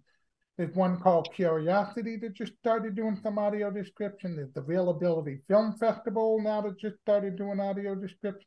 So we're seeing smaller niche websites that we didn't necessarily reach out to and ask for them to provide audio description, and yet they're doing this. So this is an example of that greater public awareness that we were talking about earlier, Anthony. So yeah, and there's a there's four or five of them, and I can't name them all right now, but there's four or five of them that I'm like, wow, where and so that and all the committees have about total, I would say about 25, 30 individuals and dedicated individual to work on audio description made up from the members of the ACB community and some industry folks as well. And um, we also have a web presence if you want me to talk a little bit about that. Yes. Okay. So we have we have a website, adp.acb.org, and on it, first of all, is a list of all those committees we just mentioned, as well as a list of state by state some of the museums and theaters that provide audio description. But if you but that list is lacking, not lacking, but isn't complete, I should say. So if anybody ever knows of museums or theaters that are providing audio description, please email Tabitha or or get in touch with the ADP website and we'll make sure it gets added. We also have a list of all, in terms of media, this is where we're the strongest, but t- under Tabitha's direction, we will be redoing the website fairly soon. It'll have a new look and new information. But right now, we're strongest in the area of media information. So you can find out what's on any of the streaming services from Netflix to Disney to Prime Video to to Hulu to iTunes to, and if, I, I'm not going to mention them all because I don't remember them all off the top of my head, but they're all there. Um, and there's DVDs. And also, you can find out what's on your television network on a particular night or what's on a particular network. And if you look at the audio description project master list, we're now approaching almost 11,000 titles. Is that right, Tabitha? Or certainly over 10,000 titles, um, right? We are over 10,000. I can't, because it, it, it tends to change because, um, you know, sometimes uh, just right. themselves will not be available um, you know, so it, I think I can't remember what the last number was from from Fred our webmaster, but it was like yeah, it was solidly over maybe ten thousand four hundred or something like that. ten thousand titles, but, yeah. guys. So yeah. you have a lot. You have a lot to watch. I mean, you have a lot to choose from. Um, but so the website is a valuable resource. Um, within the next six months, we should start seeing some hopefully six months. There's a lot of changes going on at A to B, so we don't know when the exact timeline is, but hopefully within the next six months, you're going to see a new mainstream, new look, new editorial content, um, and, and and we're going to refresh the website so that it it it it's more broad and appealing to everybody at large, not just the blind community, but also keep the functionality and the information that the blind community has come to expect. Absolutely, and definitely a shout out to Fred. Um, and what I love is is uh, when I'm perusing my socials and I see, uh, you know, Netflix added these titles and A and E or or another network added these titles or these movies are now part are now audio described. Um, so shout out to Fred who who uh, does the back the behind the scenes website stuff. Absolutely, Fred is our hardest worker. All right, so let's check in. Sheila, do we have any hands? I hope so. No, sir. Oh God, we have Tabitha. Right, well. that, that leaves it up to you, Tabitha, to fill up the space for the next thirty minutes. Come on, folks! If you're out there and you have some questions or comments, please join the Sunday edition and link it, and get that hand up. And it doesn't have to be just about the gala; it can be about anything audio description. I think it's just we're so thorough. We've we've answered all the questions before people had a chance to ask them. Absolutely. But you know what? Let's talk about Dr. Joel Snyder for a minute. Okay. Um, he is being recognized this year. So, uh, Carl, tell us a little bit about how the audio description project came to be and who Joel is in the world of audio description. All right. So, Dr. Joel Snyder started in the field of audio description almost 40 years ago. Um, uh, what's the organization in Washington D.C.? Can somebody help me here? The National Ear, Washington. Oh, Washington Ear. I think. Yeah. yeah. And he started out by doing um, reading with a radio reading service, reading comic books and comic strips, Sunday comic strips. And as he read the Sunday comic strips, he would describe them, and that's how he started out. And then he obviously went and got his you know, master's or PhD in audio description and had been involved in doing audio description for live theater, television. At one point in time, he was the head of audio description for um, uh, a company that did all their audio description. And I, it, NCI, National Captioning Institute, who did all their audio description for ABC.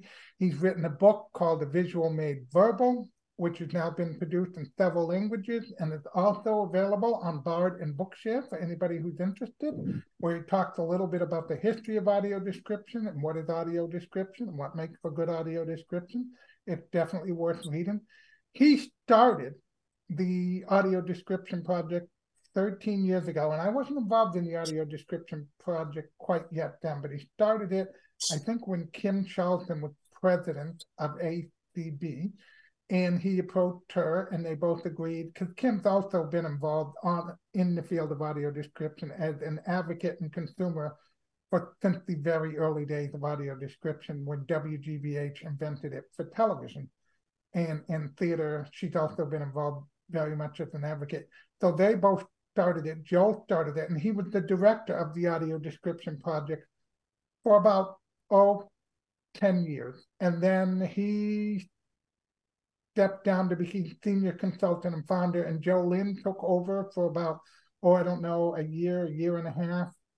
Joe Lynn Bailey Page, and then we brought on Tabitha, our first full-time audio description project coordinator. But Joe has been involved in not only in the creation of audio description and the education of audio description, he does seminars all over the world on audio description. So he has worked with people all over the world internationally and is also involved in the research and academics of what audio description is on an intellectual level.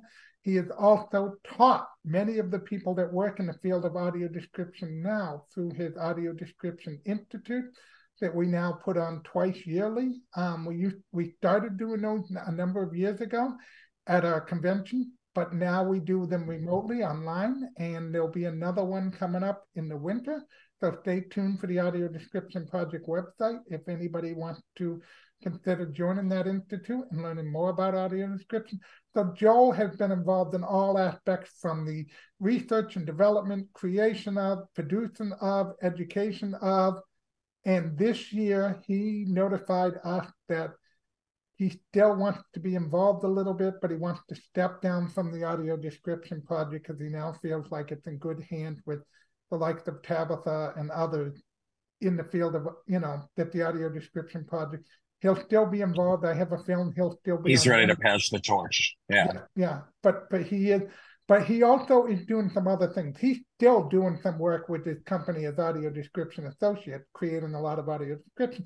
But he's also in the process of trying to create an archive of all the materials he created over the last 40 years and trying to find a home for that. Wow. And so um, is is the lifetime achievement award still named what I what um, we're used to? The Barry Award. Yes, still named after two gentlemen, two Barrys. Um, one was Barry Cronin, and I, um, the other one Barry.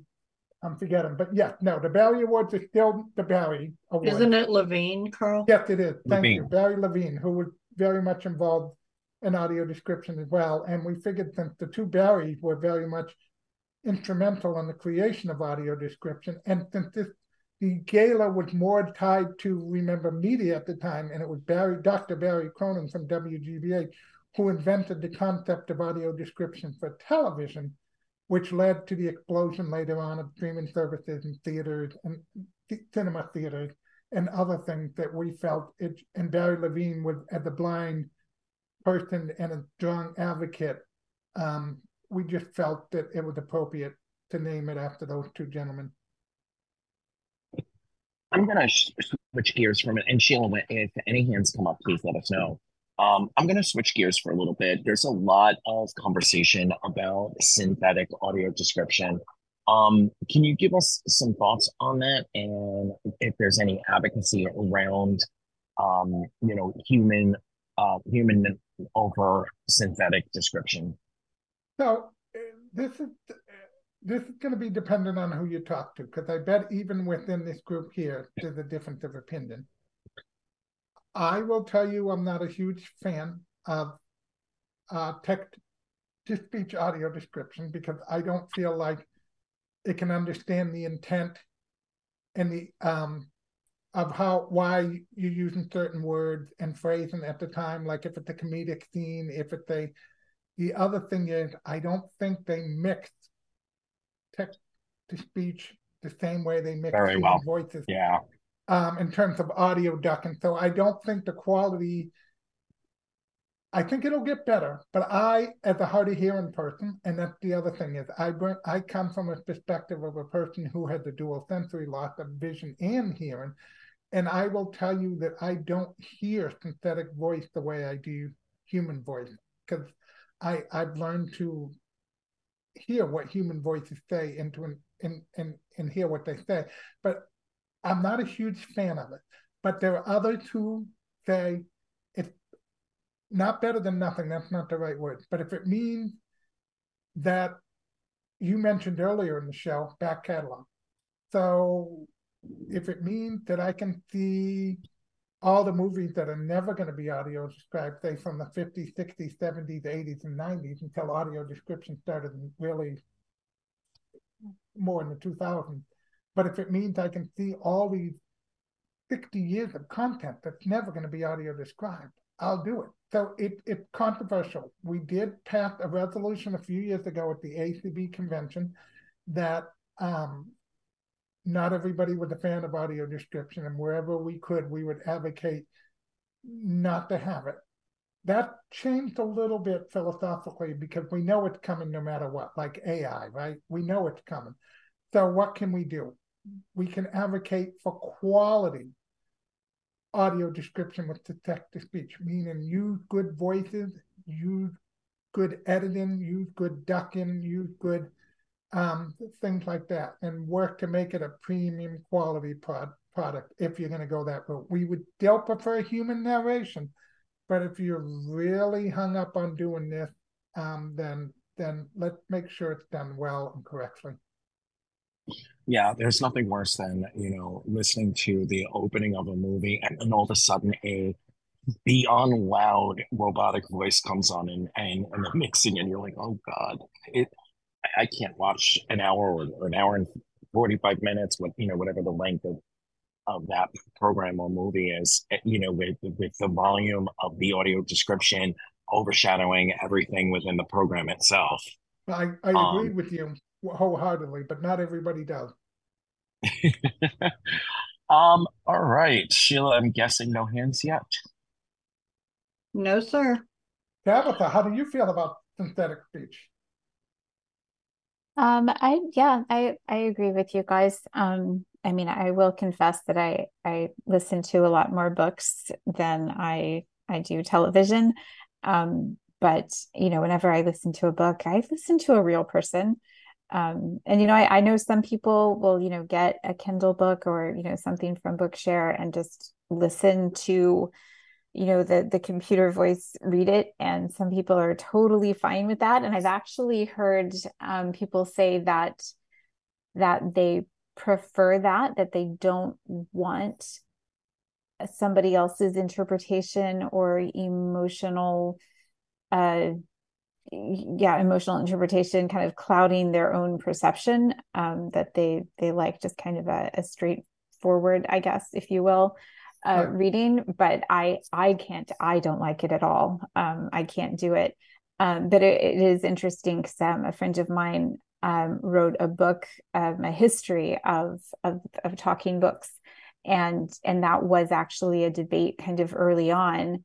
Um, and so you can listen to this. Like if you listen to some of the really old recordings on Bard, you know, you've just got somebody reading a book. Oh no, she cried, running towards the door in haste.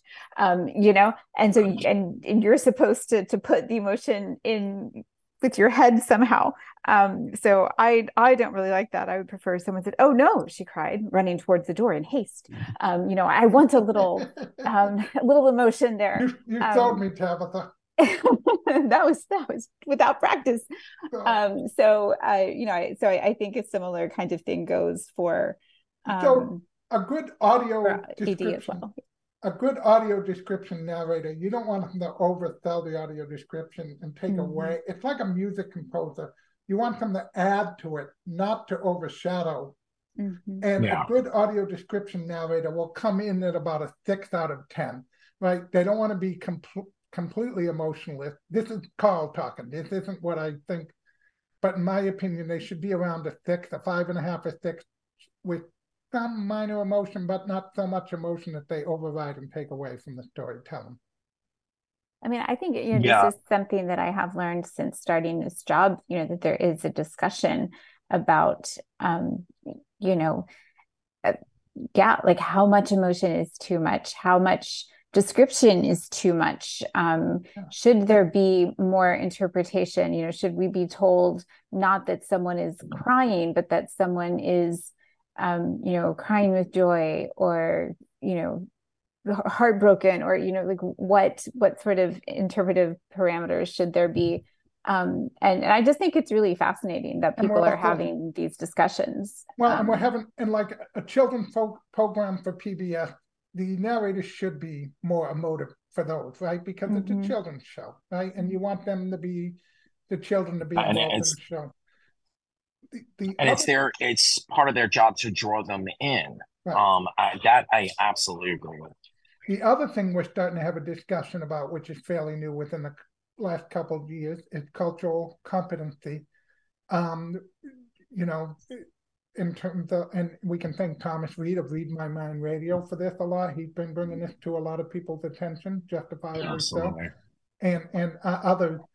And do we want to make sure that if you're watching a movie, say like the Black Panther, that we we describe that in a way that is culturally correct, you know, and and also if you're not watching a movie, do you describe a person of color in a movie? I would argue yes, you do. There are some that would argue no, you don't. But but a sighted person immediately get to see whether that's a person of color on the film. So why shouldn't a blind and visually impaired person? So that's another discussion we're having how do you describe people of color, gender, orientation across the board? You know. So what? And body types is, too.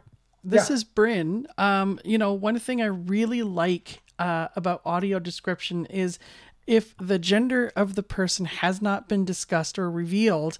Um, in the movie, uh, I, I have noticed sometimes audio describers will say they and them. They and yep. it's not like oh this person is non-binary it's just that like the gender is is unspecified or isn't relevant um, and I have mixed feelings about that because on one hand I'm like, yeah, cool. I love I love the idea of of you know first of all non-binary representation is great and anytime the person is you know explicitly non-binary let's use they and them um, but on the other hand uh, you know it is nice to know if a sighted person can make assumptions about the gender, it's nice to know as a blind person, you know, what what the gender is assumed to be. So it's kind of a sticky wicket.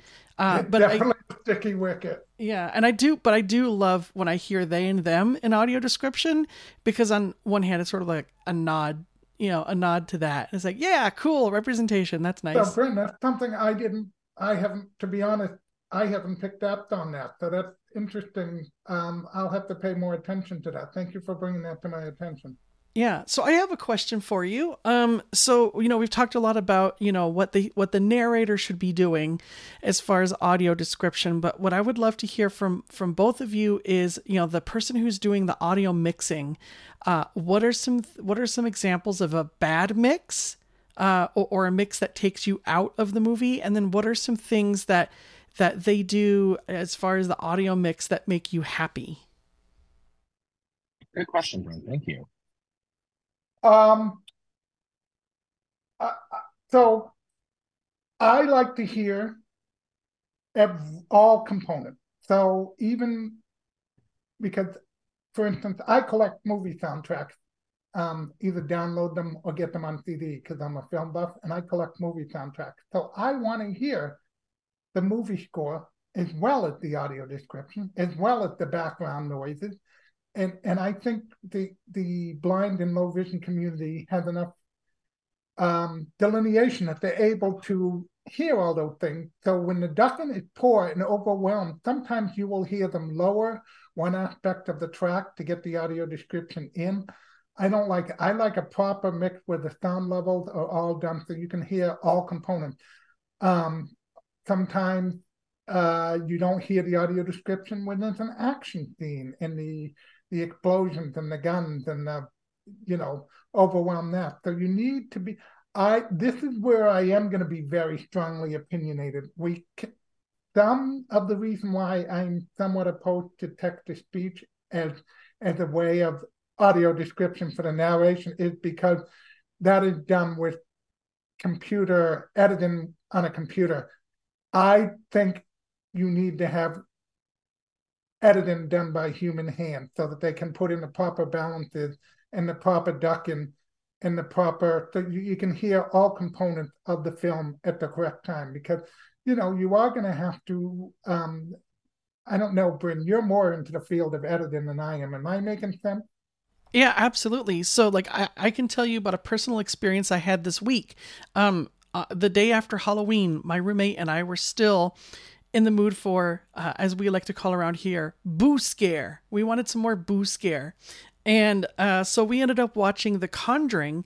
And I commented, I said, you know, I think the person who edited this must have had the 5.1 or 7.1 surround track when they edited in the description because it sounded like the audio description was always meant to be there. It sounded like you know, when you watch these true crime videos on YouTube and they have the narrator over the reenactment yeah. describing what's happening, you know, it sounded like it was meant to be there. But then you've got that audio description. channel. Yeah, but then you've got audio description like in a lot of Marvel movies where they just duck down all of the music, yeah. all of the sound effects, and even some like superfluous dialogue way in the background.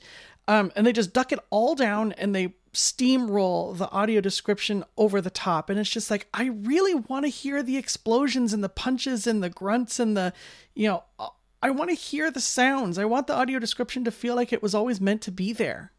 Right. So, one of the things that we've been working on with industry is so that sometimes when we get, when they, uh, I think all those movies and that, the Marvel movies are now on Disney and they I don't know where they got the files from originally. They could have already gotten the files already mixed. And one of the things we're suggesting now is when the services shared the video content that they sidecar the audio description file, meaning that they provide the audio description as a clean file, not mixed with anything. So the services that get the video and the file can then mix it on their own, appropriate for however they're going to um, uh, provide the, the the video or film, and that's one of the things because sometimes a company will not, for instance, if it comes from TV where audio description is awful, often in mono, by the time you get to the streaming service, they can't project it in, in Dolby Atmos yeah. or surround sound. But if you give them a clean file that's not mixed, they can then mix it and create that product that you want to talk about. There there was this podcast I listened to called uh, I believe it's called Twenty Thousand Hertz, and it's all that was amazing. Yeah, and it's all spelled out like the words, and they they talked about how movies are mixed for movie theaters and large, you know, like in-home theaters in mind, and they're not mixed for what most people have, which is you know flat screen TVs with maybe a sound bar if you're lucky and right. um, so, you know, they talk about how, why is it that lately dialogue has become harder and harder to understand in movies? And that uh-huh. that's because it was all mixed with different audio setups in mind. They don't mix it for, you know, crappy TV speakers in mind. Um, and so they, they just, it was really interesting how they showed an example of a movie from the 70s and then a movie from today and how the dialogue has taken almost like a back seat to all of the other sound effects. Yeah. So, so I think this goes to Dr. Snyder and, and others will say that audio description is actually a three-legged stool. And if any one of those legs are not done well, the stool will fall over. So, and the three legs are writing, voicing, and editing. And editing is certainly an equal because uh, Anthony or what did Bryn, it was one of you two mentioned that you, if it, oh, I think it was Anthony when you said at the very beginning, if it's bad, you're going to have a hard time watching it all the way through. It's already going to take yeah. you out of the picture. Absolutely. So I am going to shift gears for a moment and pull Tabitha, Tabitha back into the conversation. Thank you. Um, in March, I am going to experience a musical that I, I saw when I still had sight, um, audio described. And I, I've seen two performances so far in my blind journey, audio described. Um, and I and I am really going to be paying attention to, you know, what how because I, I, to disclosure, it's Hamilton. Uh, there's a lot going on in Hamilton, so I'm I, I'm really interested in in seeing you know how much is is um hurry not hurried through, but you know how much description can they get in in a musical that has that much you know songs slash dialogue Um, so Tabitha, can you talk to us a little bit about audio description in in theater? Uh, no, I I think Sheila's going to have to take this one. I have actually never seen um, a, a, live play audio described. Um, the last time I was in a theater was in January. I am sorry for putting you on the spot. Oh no, it's okay. I've I've got I've got backup. That I mean, this is one thing that I love about the ADP is that you know I I am new to do audio description mm-hmm. and I have got so much backup. You know, yeah, every you... time I don't know the answer to a question, I have numerous people I can go to and say, uh, guys, help. And everyone has been so kind and generous with their time. Sheila, um, do you want to take that one? Yeah, Sheila, go Sheila.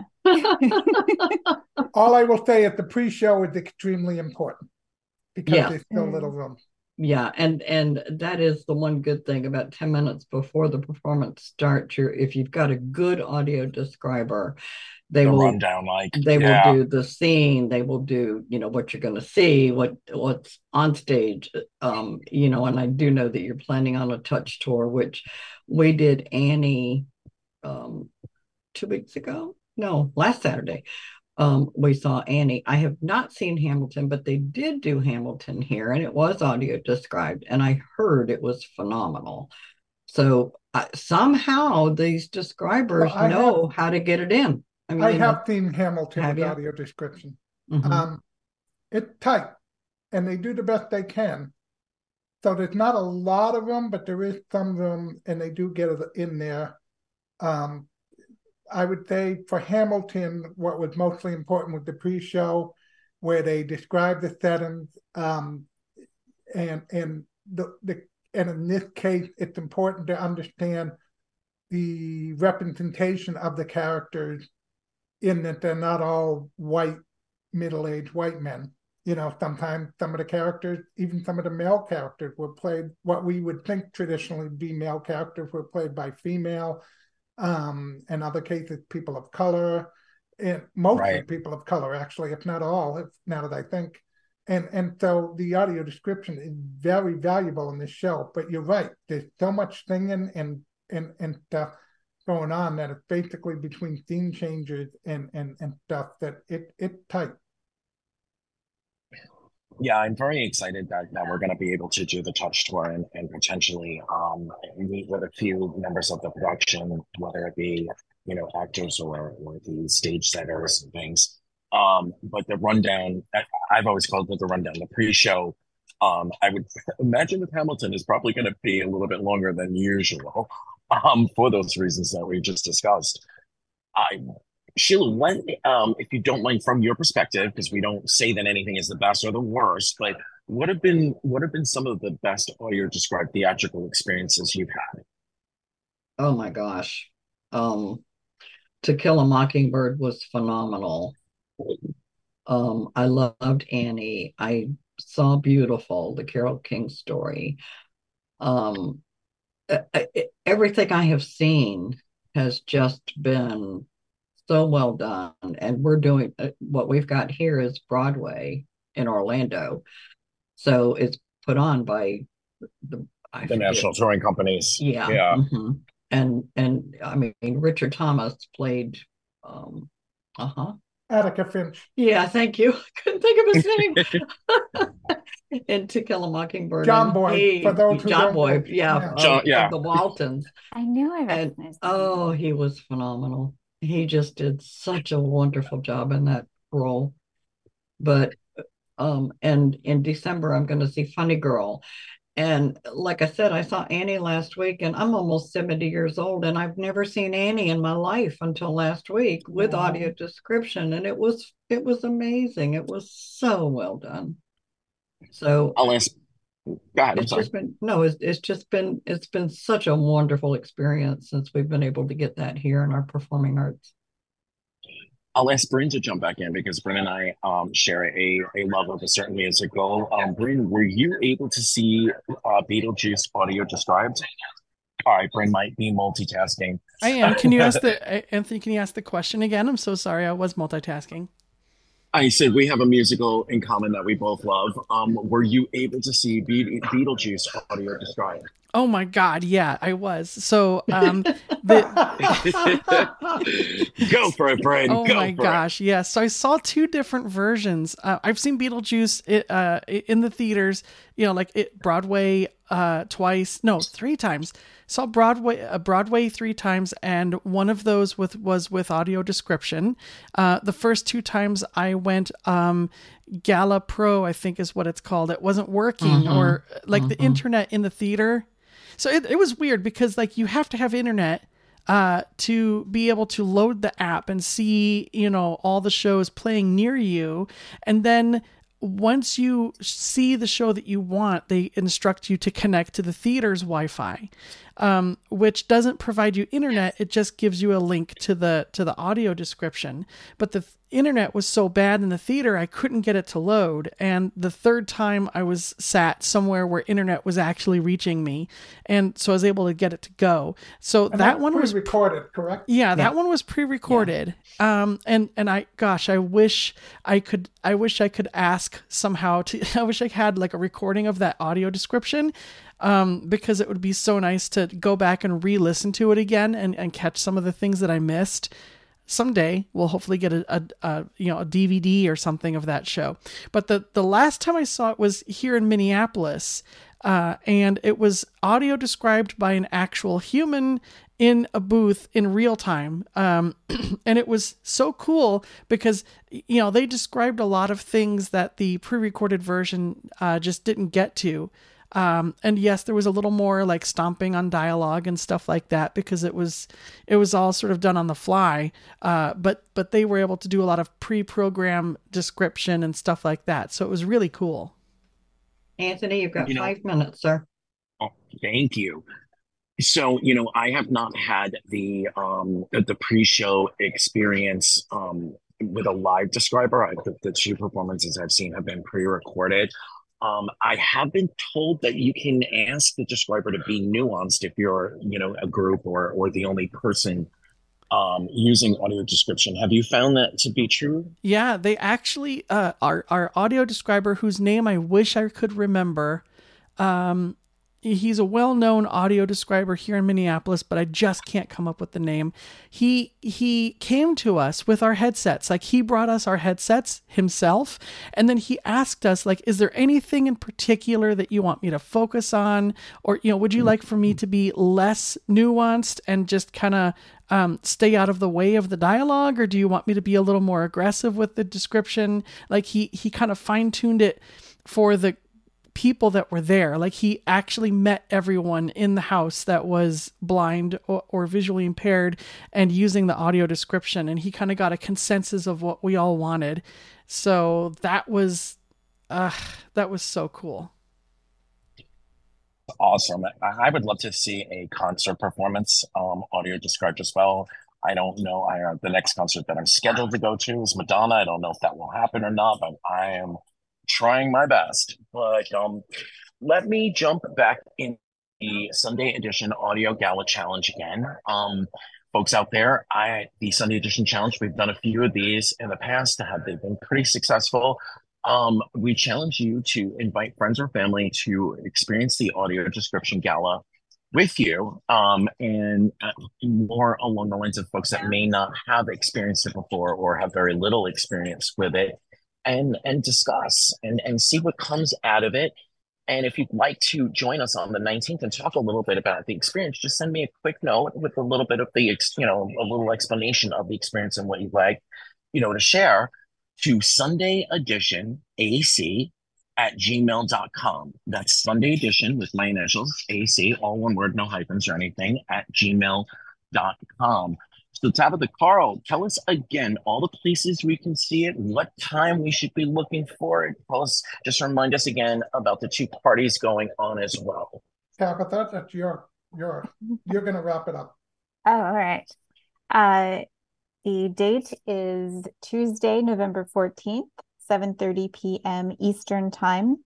You can listen to it on ACB Media 1 for English and I believe I believe the consensus is that it should probably be ACB Media 8 for Spanish.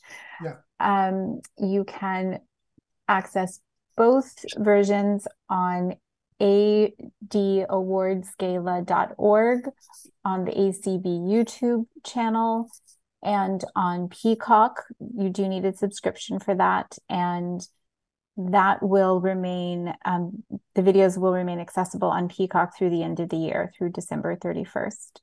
Um, and the videos will be on all of the ACB platforms as well. There will be a community call watch party on Zoom and Clubhouse. So if you want to listen as part of a group and share your your enthusiasm when uh, when you know someone you love wins, then you can do that. Um, and then there will be an after party from nine o'clock Eastern in which we will have as many of the winners and presenters and committee members. Um, I mean, I think I sent out an email to like 75 or 80 people last week, lots of copying and pasting of email addresses. Um, so uh, we'll see how many people, um, you know, are able to, to stop by for that and kind of, uh, you know, talk a little bit about their perspective on the process and um, answer questions from fans. So right. join us. All right. Well, thank you always to Sheila, Bryn, and Lucy, who are doing all the behind the scenes work. Tabitha and well, please join us if you are free on the 19th to talk with the CAPTA and to hear about listener experiences. Uh, this has been Sunday Edition. Everybody have a great Sunday.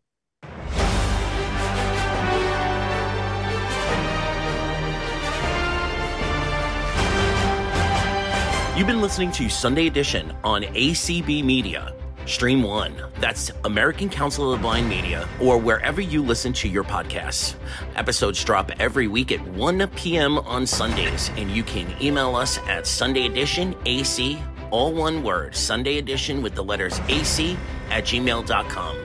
Let's brunch again together next Sunday.